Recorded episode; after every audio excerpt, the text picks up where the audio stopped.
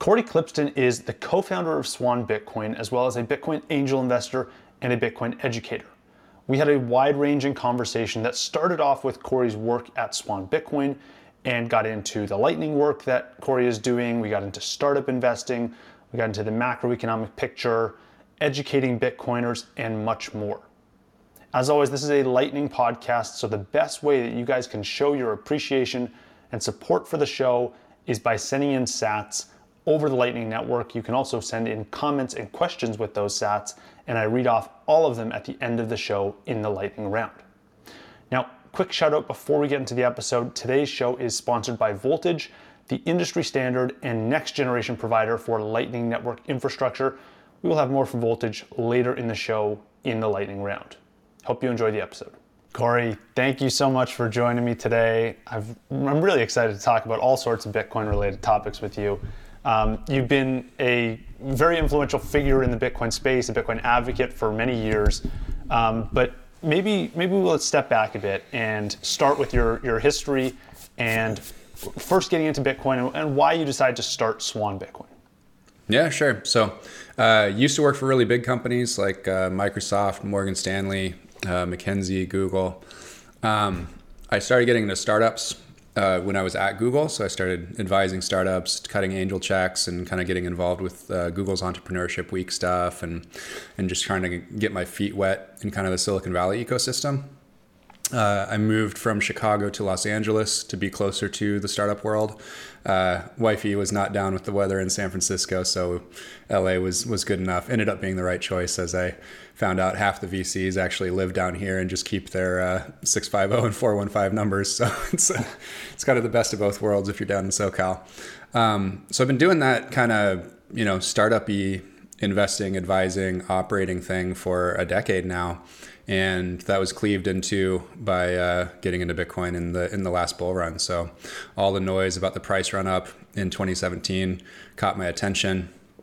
Like a lot of people, especially if you're coming from kind of startup techie land, I got confused by all the VCs talking about ICOs and tokens and I mean, I have like a super embarrassing, like 40 or 50 page fund thesis about friction tokens that I was going to launch you know, with late stage Silicon Valley marketplaces. And, uh, you know, I just didn't understand what I was getting into. Um, that bubble in my brain started to burst toward the end of 2017, uh, just meeting some Bitcoiners that were starting to explain to me kind of what was what was really going on with, with the crypto stuff. And by March, April of 2018, I realized I wanted to focus on only Bitcoin and didn't want to read any crypto white papers or do any, anything in that space anymore.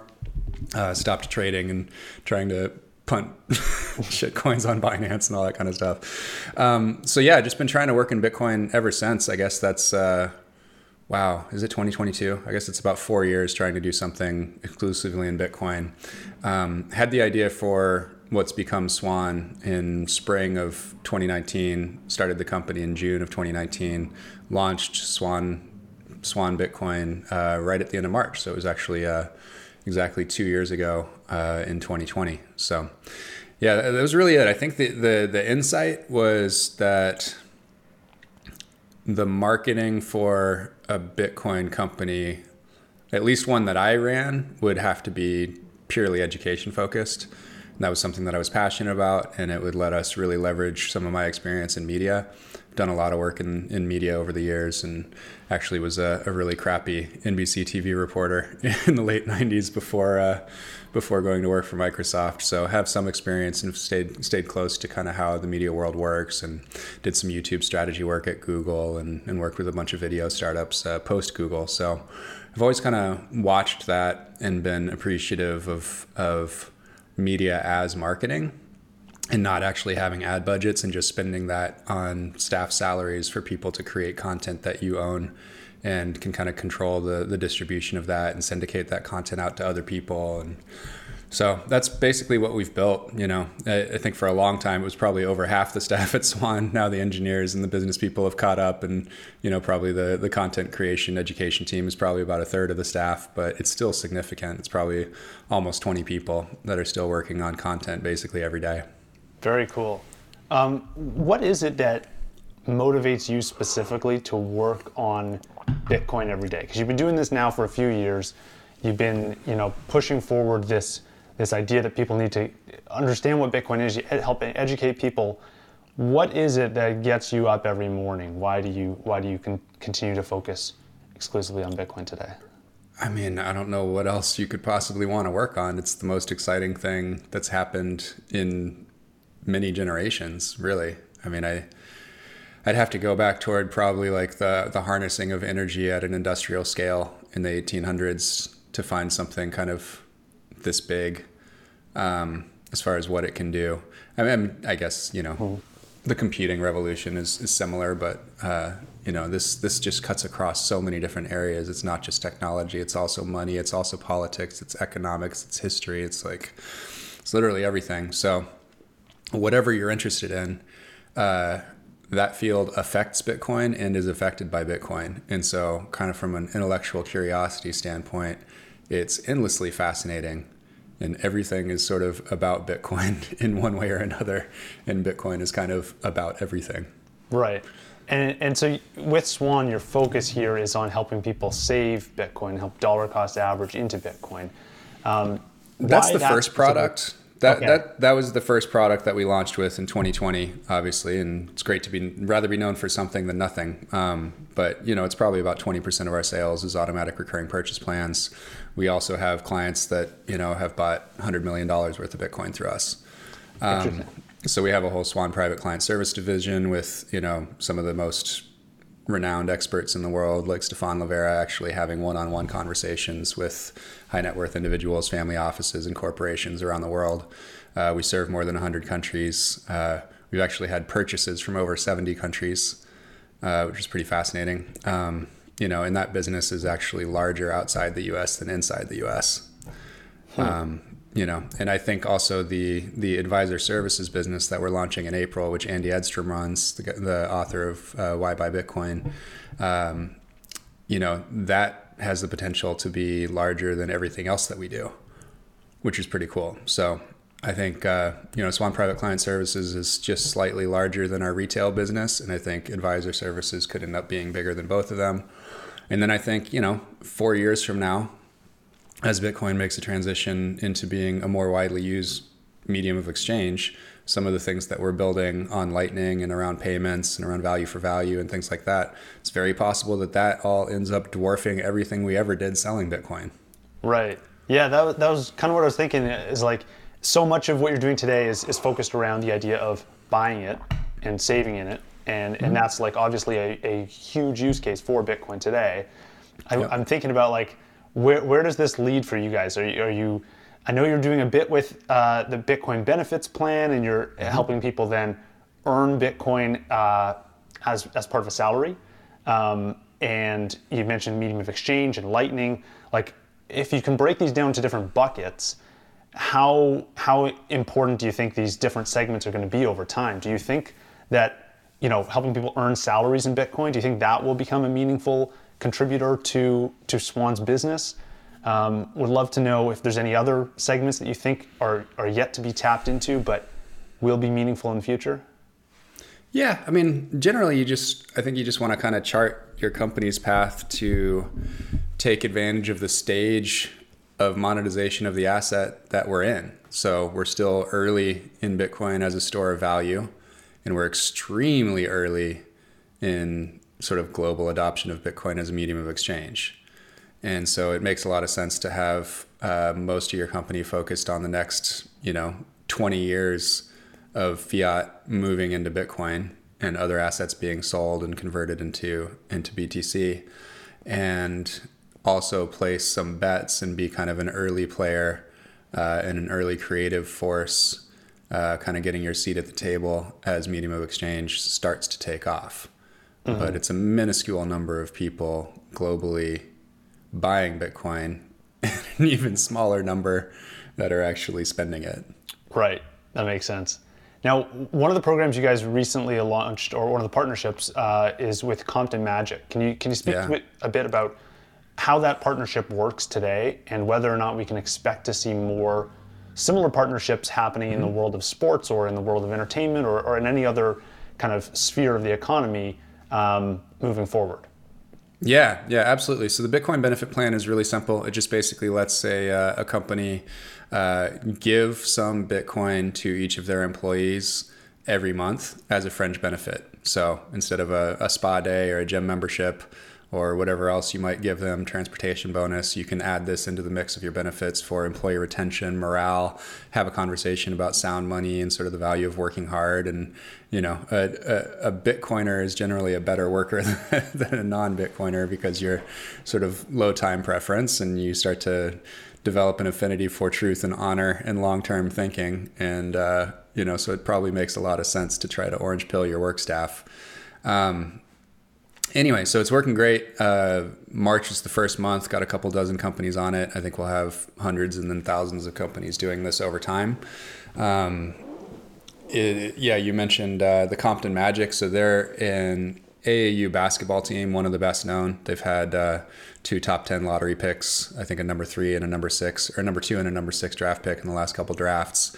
Um, basically, we've been friends with them for a while through a director who made a movie first about the Magic and then about their coach and CEO. Uh, Tope is his name, and um, I participated in some of the marketing around the launch of the second movie that's called Lynchpin, and we just became friendly and he's getting pretty orange pilled after talking to me and doing some research. And the director's a big bitcoin fan and a big swan fan so he's kind of been in the guy's ear. And then um, there's been this change of uh, allowing amateur athletes to be compensated. The name image, name image license, name image likeness rights uh, over the past couple of years, and that's rolling out. And so they can actually do things like this now. And so yeah, he's basically we've created an educational program to teach all the players and employees of the Compton Magic about Bitcoin, while the company actually buys a little bit of Bitcoin for them each month. Love it. What are yeah. what are the steps required to get to the point where we see like an NBA team have everyone's salary based in Bitcoin or, or the option to have a salary in Bitcoin? I mean, I think they have the option today. That's never been something that had to come from the team. Like what what you get paid in doesn't matter. What you store it in is what really matters, right? Mm. So any of these athletes that have said I'm getting paid in Bitcoin, like the team has never once actually paid Russell or Saquon or any of these guys in Bitcoin.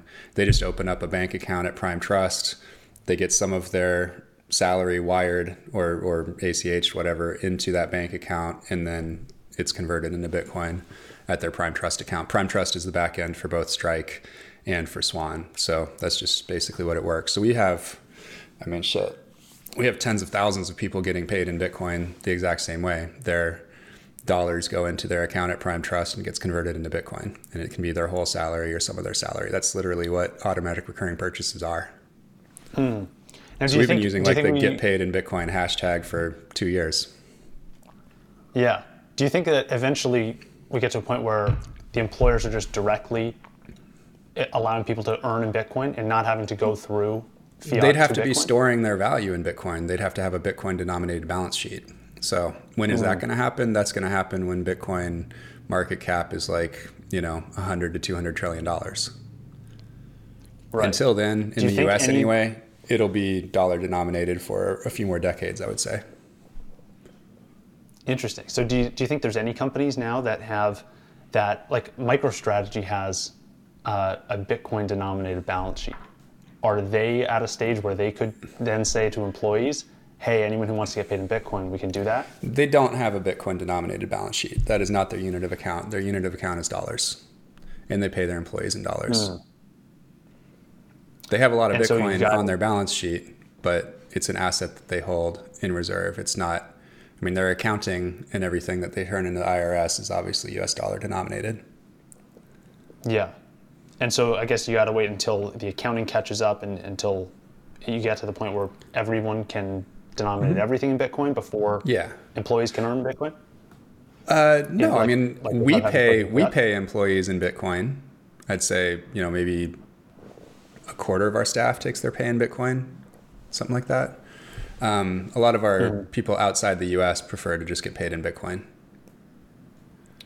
Right. It's just easier So, than traditional. it's just rails. easier than yeah dealing with bank accounts and all that crap so they're just a contractor to us and you know they're a 1099 employee as far as our taxes in the us and we just send them bitcoin and we record the dollar value of the bitcoin at the time we sent it Mm hmm. Interesting. Um, okay, so so what do you think then, if, if we're looking out the next few decades and we're thinking about Bitcoin adoption and what those like milestones are to get to the point where everyone is using Bitcoin as a mm-hmm. unit of account? What Yeah. do you think the biggest constraints are today limiting Bitcoin adoption? low price.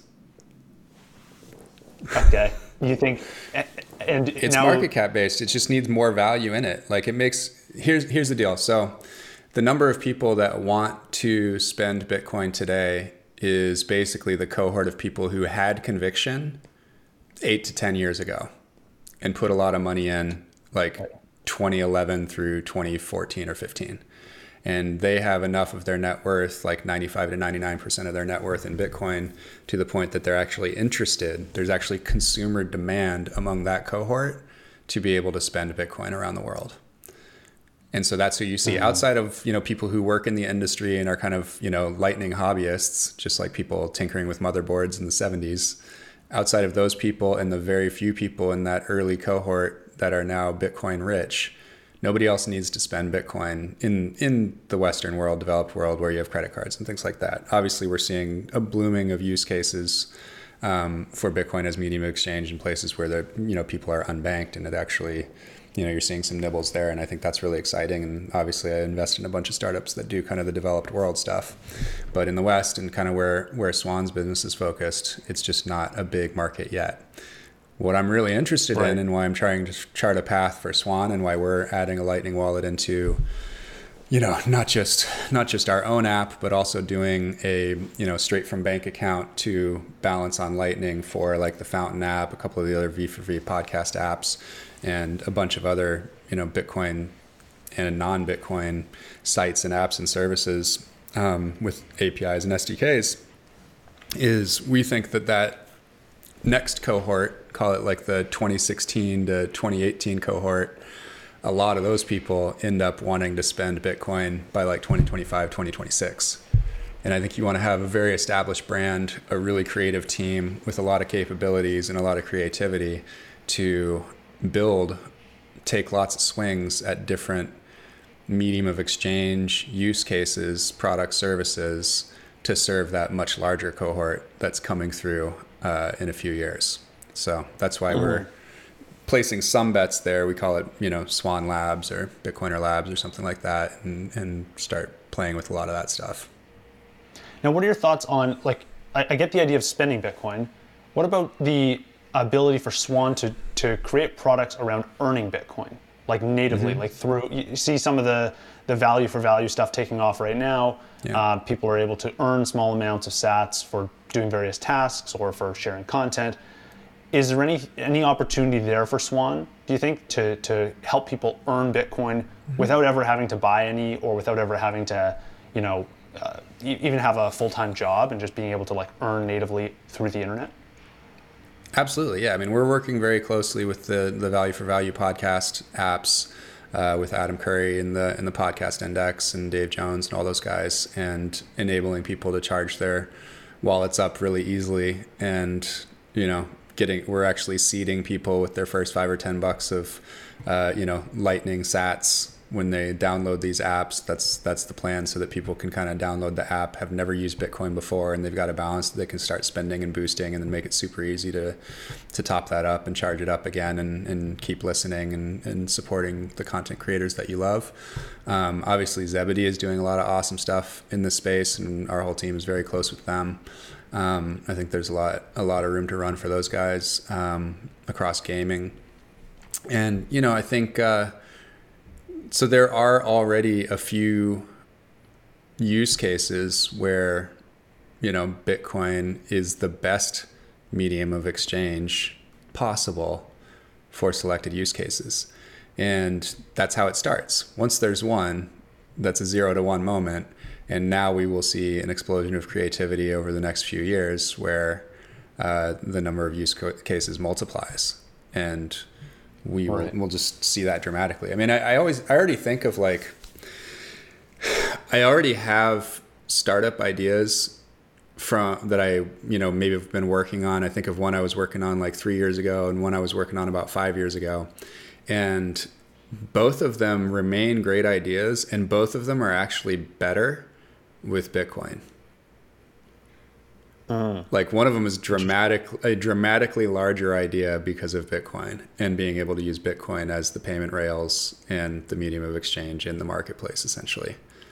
Um, and so, you know, we're we're launching. Uh, you know, we've got Bitcoiner jobs that obviously is a, a big marketplace for for people to find work, and you know, Cash App is on there, and River and Strike and Unchained. Like it's we're hands off. Like Swan's jobs are on there too, but like that's just a community resource.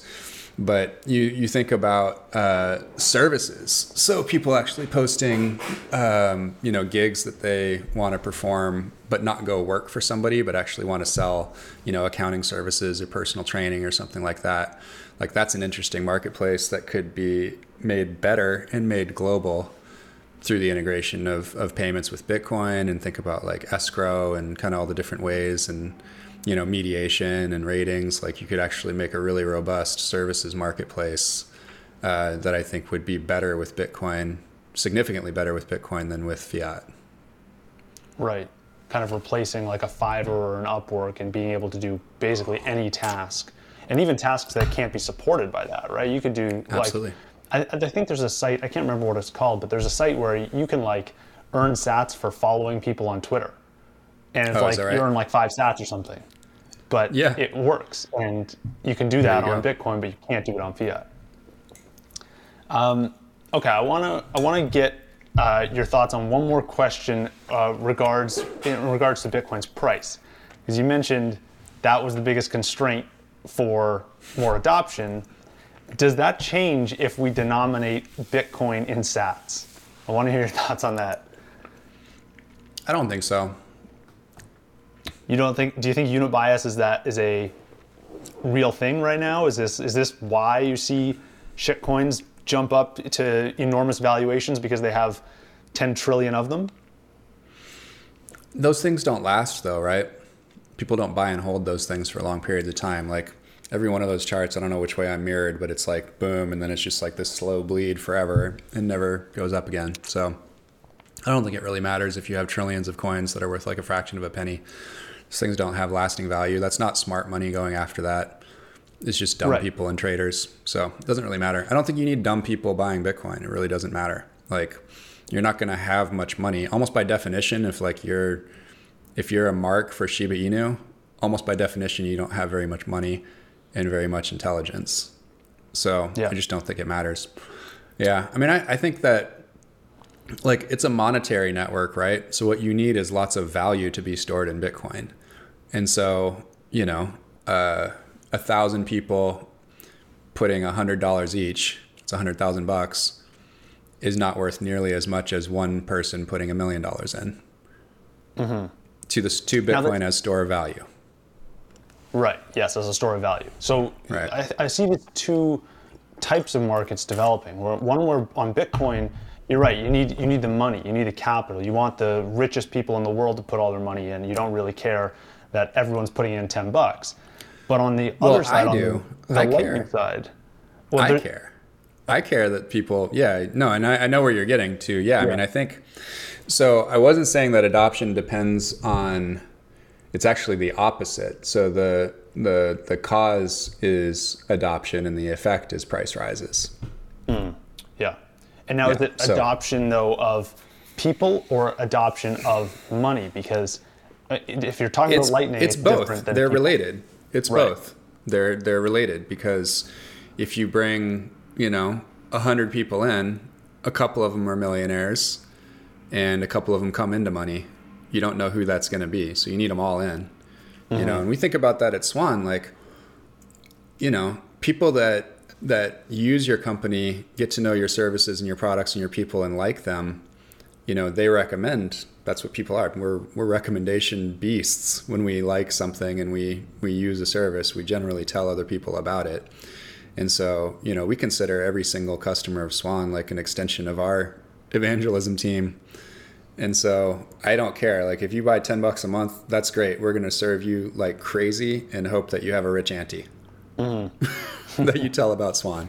Yeah, interesting. Um, okay, I got a question about. Um, well, I'll I'll just frame it this way: if you were to get up in front of every Bitcoiner in the world today, and you could share one message with them about Bitcoin, what is that message? The more you know, the more you buy. And You if you were so you have to you have to invest equally in in learning about Bitcoin and Bitcoin, the asset. I like that. Now, if you were to get up in front of a group of non-Bitcoiners, um, what would that message be? Same message. And it would just be get start learning. Get started learning. Yeah. Yeah. Go to swan.com slash free book. Grab a free copy of my favorite intro to the subject, which is Yan Pritzker's book, Inventing Bitcoin. Grab an ebook or an audiobook. We've given away probably 200,000 copies of that in the last couple of years. What's the hardest part about educating people about Bitcoin? I think it's probably meeting people where they are and kind of figuring out ways to do that at scale. So it's trying to figure out, you know, what somebody is going to respond to and giving them more content that is uh, going to be received uh, and, you know, get opened, let's say, if it's email or or get watched if it's on YouTube and, and trying to create these different personae or, or profiles of people and, and talk to them in a way that uh, that resonates with them. Because the way you talk about Bitcoin to like a yoga teacher versus a physicist versus, you know, a Ukrainian refugee, you know, it's it's different. Right. So I think that's that's some of the most interesting stuff is is basically just trying to, and we kind of approach it through kind of a, a theory of Bitcoin and so Bitcoin and blank, and then just you have an affinity for this or you're from this group, and we try to create content around like, you know, Bitcoin, Bitcoin and doctors, or we've got this you know Bitcoin and Harley tour coming up, and there's a whole thing around like, you know, independence, America, freedom uh, "Don't Tread on Me," and that all kind of fits for for that audience. And then there's, you know, finance people, and there's a way to talk to them about portfolio construction and Sharpe ratios and you know tail risks and all those kinds of things, and risk risk on and risk off, and you know you can you can kind of talk to people in different ways, and and doing that well, and scaling that through technology, media, and and st- smart staff, um, it's a heck of an undertaking. Yeah, it's very. It's got to be personalized. And you got to target so many different people who may have very different backgrounds. Oh, is yeah. it? Is are you noticing that with the recent rise in inflation, is this becoming a central point that a lot of people from different backgrounds can congregate around and understand? Is that like becoming a focal point for you guys? Are you recognizing that as a as a strong selling point for people who are not Bitcoiners, or is that just kind of a is that still just like a thing that Bitcoiners focus on and most people haven't quite realized yet? You'd think people would be even more worried than they are. It does kind of blow my mind that, but you know, they're so used to believing what they read and see on TV, and the messaging is still like, it's not going to be this bad for long. This is just post COVID inflation, the economy coming back. Wait for the next year's numbers to lap and we'll see what's going on. Like, yeah, I mean, I, I think the alarm bells are going off all around us. It's red flag time. And uh, yeah, a lot of people still seem to have their head stuck in the sand. It's kind of interesting. But, uh, you know, the people that are awake to it, you know, they're getting our education and watching our shows and seeing our people on on other platforms. And obviously we're writing about it and talking about it all the time. Um, so yeah i think i think people that have their eyes open to inflation and what it means i think um, you know anybody that lived through the 70s seems like uh, a lot of the boomers and the older gen x people uh, kind of have their eyes open a little bit to what's going on because it does kind of rhyme with that um, but yeah, it is it is kind of surprising to me that it's not everywhere all the time, and I think maybe it's just bigger stories you know, COVID for a year and a half and then, or two years, and then straight into Russia, Ukraine for the last month and a half. Uh, you know, it seems like, it seems like there's a lot of distraction out there that doesn't make the rampant inflation and, and rents up 24% year over year across the US and, you know, $6.79 gas at my station down the street. like, that's not Yeah. the headline story, and it should be. It would be in any normal time. How much worse does it have to get for it to become the headline story? uh I mean, I wish that it wouldn't get worse, but it's gonna. So, yeah, I don't know. I'm not a prepper, but preppers don't look crazy to me anymore. Right. Yeah. And I'm preparing in my own way anyway. I'm preparing with Bitcoin. is there any other way to, if you got your Bitcoin and you're you're you figure you you have this kind of financial assurance that you're not going to get your money inflated away, um, is there any other protection or, or system you try and you try and teach people about to prepare for what could be on the horizon? And that could span beyond just inflation. I don't, I don't know what the answer is there, but um, is Bitcoin enough, or can you can you are there other steps you should be taking to? I think, I mean, uh, for me, I, I think like location and where you and your family live in what situation is probably the most important one. Um, Outside of, or maybe just alongside securing your your financial situation, and that's different for everybody. You know, people are comfortable in different places, but you got to kind of like find your tribe and find what you're comfortable with, and you know, try to give yourself a little bit of peace and space, you know, mentally and emotionally by being comfortable with where you are Right. um, you know, where you're going to raise your kids, who you're going to be around. I think that's something that's really important to get right. And I think we can be lazy about it because we live our lives online and it seems like you're just connected by computer, but like pay attention to what's outside, you know, downstairs when you when you go out of your building in a big city, like pay attention to what's there and look at the stores and the people around you where you live, you know, wherever it is and you know take this take this opportunity this this disruption that we've had the last couple of years to reevaluate a little bit like where you want to be and mm-hmm. who you want to be around. And you know i think uh, maybe being around family is more important than it's ever been before that's one thing that i think if i were in my 20s now i would probably give extra weight to that whereas you know my family was always on the west coast and i spent my 20s and 30s in new york and chicago I would probably have, you know, come back to California or Seattle or something like that, like way, way earlier if I were looking at the world the way it looks today. Interesting.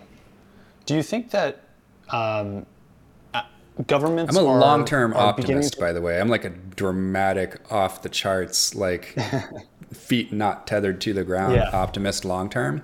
It just, um, you know, this this conflict uh, with Russia just pulled a lot of things forward and compressed the timeline dramatically. Yeah. And I think we're heading into like really turbulent times for the next three, four years globally. And I mean, COVID did the same thing. I think, right? Like, like we've had a lot of events here that have that we just don't have much uh, much precedent for, and um, yeah, there's there's a, there are a lot of unknowns for sure. Um, We have a lot of precedent for both of them. I mean, the Spanish flu was worse than COVID. uh, Well, in mean, terms of many of death and economic effect. Well, but I mean, that's what reading is for, right? So there, there Yeah. is precedent. It's not that long ago. It's 100 years ago. And there's plenty of precedent for like what happens when, you know, globalization goes the other direction and we kind of deglobalize. And when there's a conflict uh, in Europe, what does that do to the world, right? Yeah. so, But some we- of the other seen events, this- like working from home, is kind of a first big, you know, that was a first moment where we haven't really turned everyone off from office jobs in an instant, and we're kind Yeah. of seeing what those impacts are going to be. Well, I, I will say this just about the, um, I mean, the, the Russia Ukraine conflict, I think, will have uh, dramatically more effect on the world than COVID did. What do you think the effect will be? Uh, just massive acceleration of deglobalization. Um, I think disintegration of a number of sort of norms and global institutions that we have been used to for our entire lives if you were born after World War II. Um, a lot of hungry people in a lot of countries around the world, hmm. uh, probably revolting against their governments, like Arab Spring times 10. Is that just real? You think that's a second order effect of the uh, fertilizers and like not being able to get natural gas and, and oil out of Russia? Is that is that kind of the the yeah, it's the there? agricultural products is the big thing there for sure. Yeah, and and you know this whole thing is, you know, it's bad for everybody. It's less bad for the U.S. and it's probably worst, other than for the combatants, Russia and Ukraine. It's probably worst for China. How so? I'm curious to know what your thoughts are there. Um, because they rely on imports for almost everything, and everybody's kind of shutting down and, and saying we're keeping our stuff for ourselves, and so it's going to get harder and harder for them to go and get things from other people.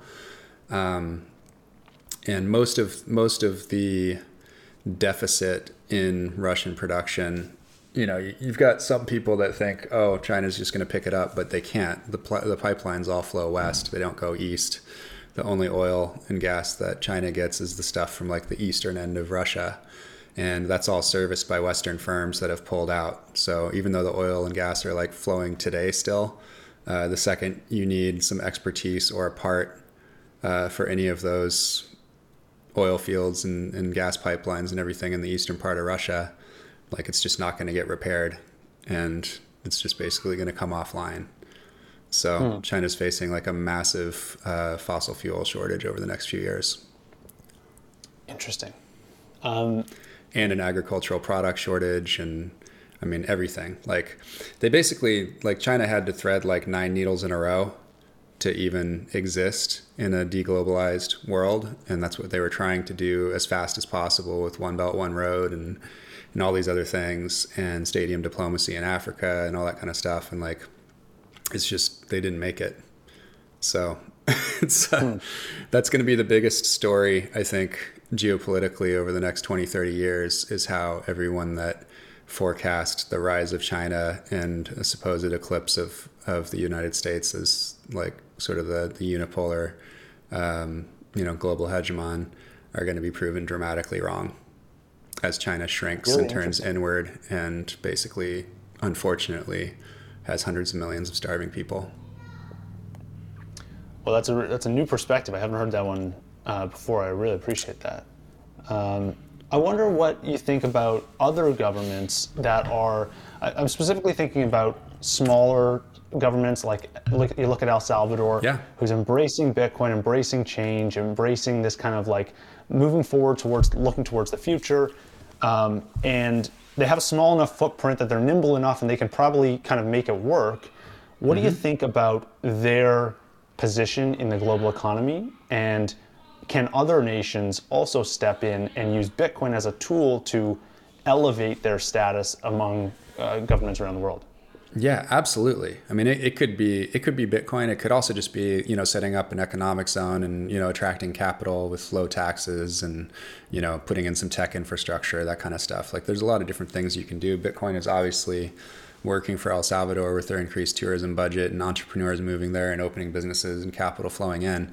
I mean, it's it's a country of six million people, I think. Yeah. Is that right? Yeah. yeah. So it's like you know half the size of LA County.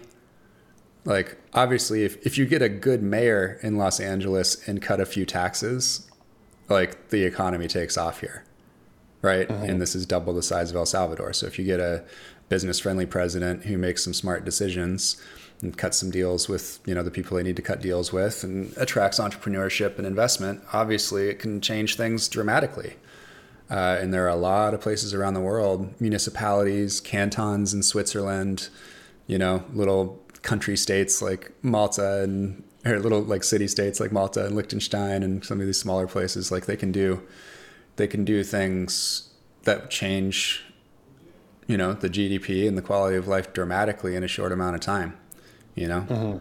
so yeah I think it's super exciting I love the experimentation I hope we see it a lot more at sort of the state and city level throughout the US as well you know, experimenting with these different models. I think we're going to see as the world kind of de- deglobalizes, and I think all the splintering of the U.S., the the flip side of sort of the last 20 years of what's looked like uh, fragmenting of the American sort of uh, polite public discourse as it's sort of seemed more fractionalized and we end up in our filter bubbles and everything.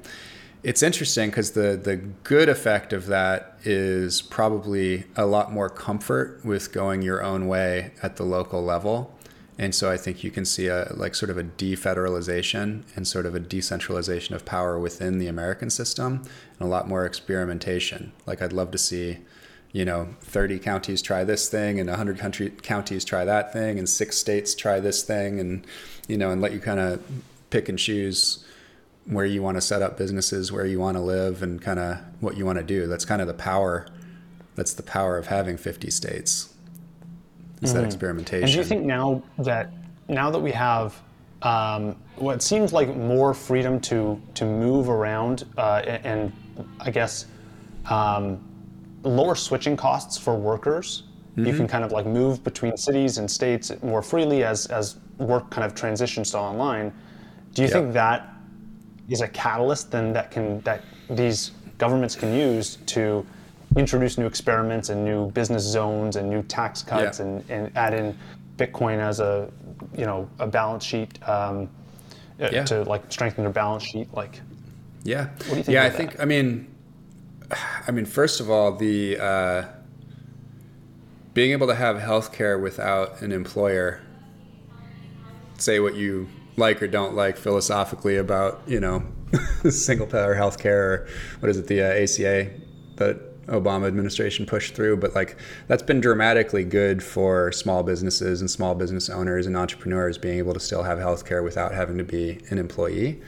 Um, so that was, I mean, I think we're still seeing an unlock of productivity and creativity and entrepreneurship just because people can get insurance and you know you can have like a wife with cancer and still be able to get insurance like that. I think say what you like about wanting healthcare to be a free market, but the good thing is that you know people can take on a lot more risk because they're not just hamstrung by employer provided healthcare. Um, and then you've got this remote work thing where people uh, don't need to meet in person anymore. You can, people are so used to closing big deals and signing up for services online now without having to meet somebody in person.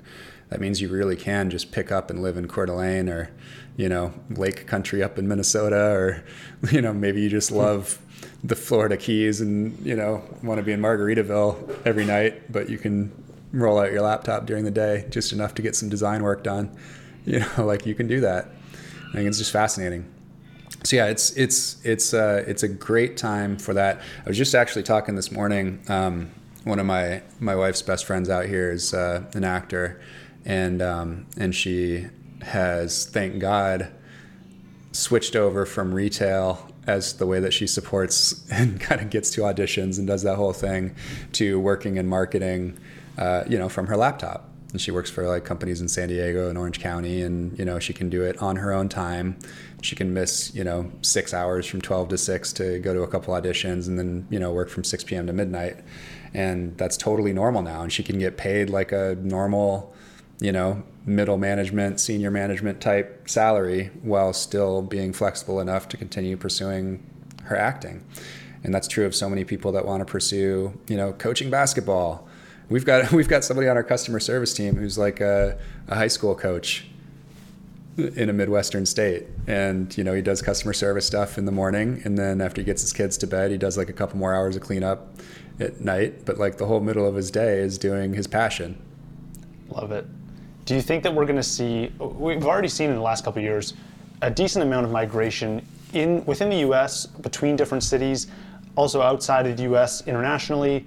Um, do you think we see more migration in the next in the coming couple of years than the last two, or do you think we kind of like revert towards the mean and get back to a normal? Yeah, I think we're at mean reversion time probably. Yeah. Yeah. Interesting. Yeah, I mean, I think. Uh, yeah, if if you move, I mean like if you moved to Austin after 2019, you bought the top. you know, like it's not that much different than San Francisco. There's plenty of bums and the traffic sucks. Um, it is awesome that there's a high density of Bitcoiners though. So I mean that that is that is a huge bonus, and I got a lot of friends out there. Um, but yeah, I think again, you just got to go like where you're comfortable. You know, like yeah. we've got people we've got people in like Idaho and Montana, but we got people in Manhattan. Mm. And I live I live in the burbs of Los Angeles because I like the weather. It's the only warm, dry coastline in the history, you know, of the most powerful nation in history. Like that's maybe it's worth the sunshine tax. I could go without some sure. of the policies around here, but uh, you know, it's sunny right now. I like it. Yeah, can't beat it. All right, I want to, I want to transition to um, some of the work you're doing with Bitcoin startups. You've been an investor for a long time. You uh, working at El Zonte Capital as well in El Salvador. Yep. Can you talk to me a bit about how that works and the kind of the investing strategy there? Yeah, sure. So I've you know I've invested in over 50 companies in the last decade, um, probably a dozen Bitcoin startups over the last three or four. Uh, I started the Bitcoiner Ventures uh, syndicate on AngelList uh, about two years ago. And my partners are Yan Pritzker, Louis Liu, and Stephan Livera. Um, we've done seven deals there into great startups like uh, Impervious and Zion, Bitrefill, Unchained Capital, Galoy.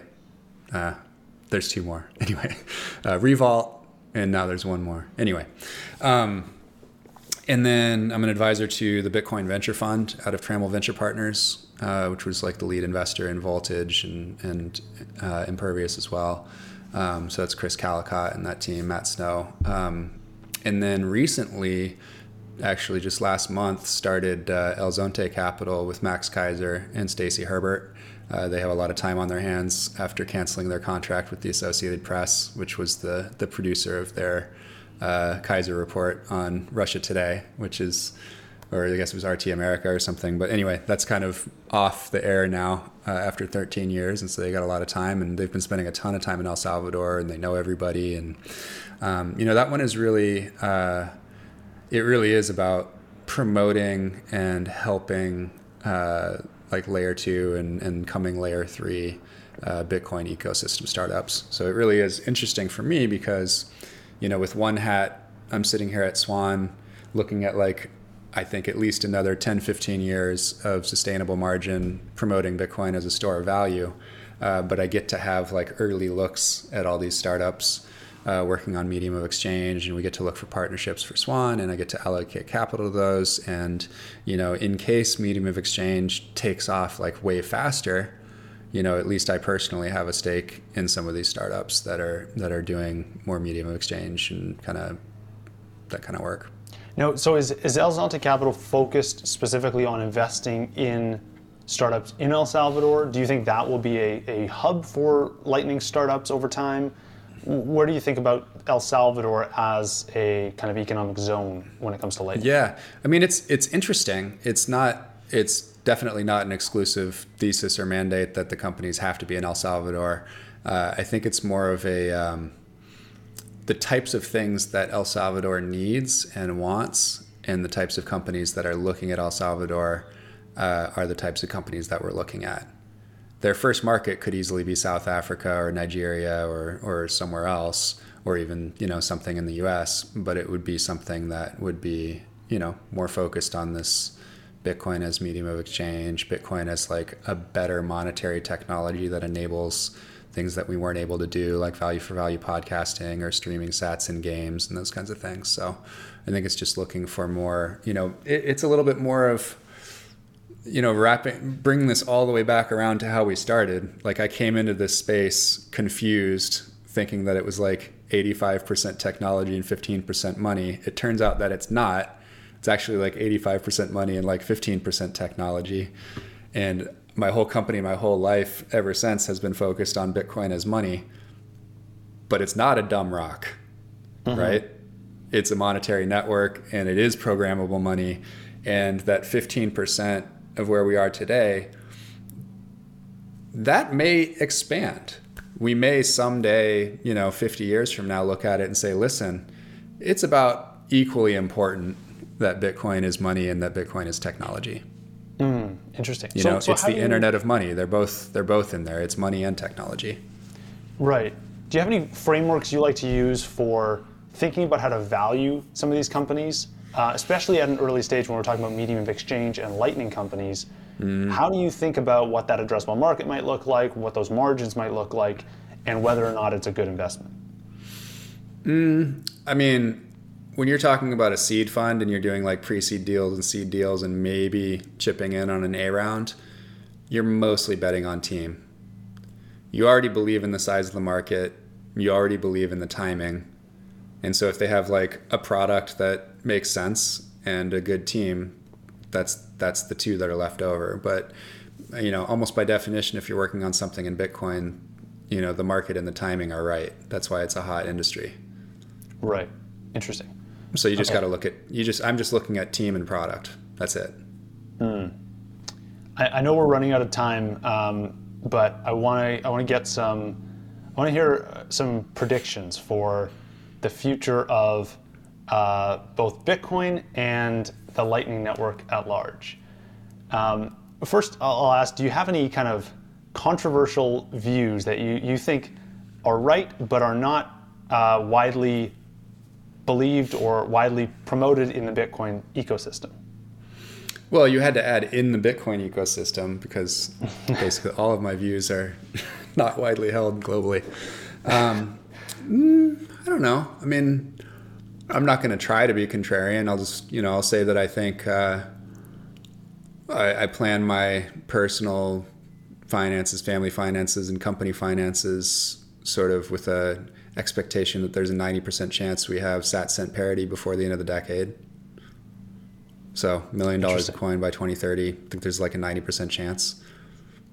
There's also a good chance it's like higher that than that. prediction. But I, I should say, like, I think there's only about a 10% chance that we don't hit a million dollars before then. Um, I've also said quite a bit, and I feel pretty confident that you'll be able to buy, mm, you'll be able to pay for most goods and services around the world denominated in Satoshis by 2035. Hmm. So I think we'll actually be like that far that far along with medium of exchange that we're already pretty advanced on unit of account. Yeah. What do you think the first app for, what do you think the first Bitcoin app will be that gets a billion users? Um, That's a good question. You don't know. I mean, I think it'll just be paying for things on the internet. That's all. Like it's just internet money. I think that's you know, it, it'll be a lot of companies that add up to that billion dollars Right. Yeah. or that billion that billion users, but it's just just paying for things. It's money. That's Yeah. the, the natural application. Is just paying for things. Okay. Very cool. Um, thank you so much for taking the time today. I learned a lot. Yeah. A lot of really interesting perspectives that I haven't heard much of uh, from from other guests. So I appreciate that. And uh, before we go, where can people go to learn more about you and the work you're doing? Uh, let's see. Swan.com. Uh, I'm Cory Klippsten on Twitter. C O R Y K L I P P S T E N.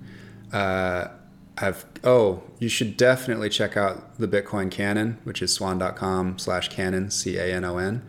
Um, and that's where you can basically go down any sort of Bitcoin rabbit hole. So it's topical. Like Lyn Alden put together a list of resources about Bitcoin and energy, or Guy Swan doing like a, a Bitcoin 101, or Des Dickerson doing like Bitcoin and gaming, Brecky doing Bitcoin and art. And you can kind of just go really deep on different subjects related to Bitcoin. That's pretty cool. Um, and then I have a, uh, a daily newsletter called The Daily Bitcoiner which is at cory.substack.com. And that one is free. And it's just one of the best pieces of educational content from the last 12 years of Bitcoin each day. So, one podcast episode, one YouTube video, one tweet storm, one blog post. Uh, we've basically gone through and compiled the top thousand uh, individual pieces of Bitcoin content. And yes, you can submit pieces that are new that you think deserve uh, to be qualified. We'll take a look. Um, but yeah, people are absolutely loving that, and the, the sub list is growing really fast. And I think people really appreciate getting that in there, and it's really easy to forward and share with friends and family and stuff like that. So it's a good resource. That's a very cool idea. Uh, well, I appreciate the time. Thank you so much, and uh, Yep. hopefully we can do this again sometime soon. All right, sounds good. Thank you. Welcome to the Lightning Round presented by Voltage, the industry standard for Lightning Network infrastructure. Creating layer 2 applications and services on Bitcoin starts with Voltage, where you can spin up nodes, get access to liquidity, optimize your node, and much more. Voltage is leading the way as the next generation platform for Lightning, and if you want to check them out, you can get a free trial at voltage.cloud. Lightning round, here we go. In the last seven days, you guys sent in 12,220 sats. 12 different supporters sent in 13 different messages. Before we get into those messages, a quick rundown of the top five supporters. We have Nile, who sent in 2,756 sats. Y sent in 2,470. BTC Rich sent in 2,254. StemR42 sent in 1,648. And an anonymous user sent in 980 sats. Now, let's get into the messages, but before we do that, uh, just so everyone knows, these messages are all part of Fountain's latest cross app comments feature.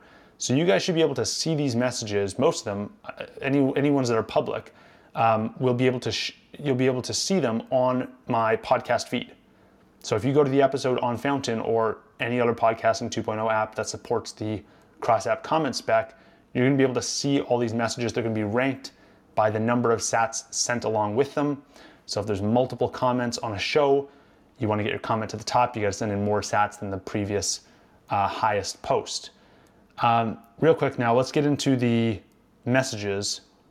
BTC Rich sends in a message on episode 33 with Pierre Rochard, which is quickly becoming one of the most popular episodes. Uh, and BTC Rich says, Amazing news hearing about Kraken. I agree. Kraken is on fire right now. They have now one of the top 10 nodes on the Lightning Network. And uh, it was just kind of hinted on Twitter a couple days ago that BitGo is actually working on their own Lightning Network integration in the wake of this Kraken launch. So it seems like this movement is really picking up steam, and Kraken's step up is starting to be noticed among other exchanges and custodians. We'll see how far this goes, but good signs early on. J24 sends in 343 sats. It says, Your show is currently my favorite podcast. Thanks, Kevin. Thanks, J24, for the kind words and the sats. Um, really appreciate it. We're cranking out lots of content. If you guys have any uh, interesting guests you'd like to have appear on the show, anyone I should reach out to, fire away a comment um, over the Lightning Network, and I will see it, and I will hopefully be able to reach out to that person and set up a uh, an interview. We had a few test transactions come in from Mary Oscar. Must still be working on some cool stuff over at Fountain. Uh, and then we had a few. Niall sends in a, qu- a comment that says "nice" in response to Pierre Rochard's episode, and we had uh, an anonymous user send in a message that says "boost" in response to episode 23 with Adam Curry, which is the most popular episode of all of them so far. Um, so TBD on who's going to dethrone Adam Curry as the most popular episode over time, but right now Adam is in the lead. Um, thank you guys for sending in comments and questions. Hope you enjoyed this show. Let me know what you think. Send in a comment, send in a question, send in some sats, and I will see you in a few days.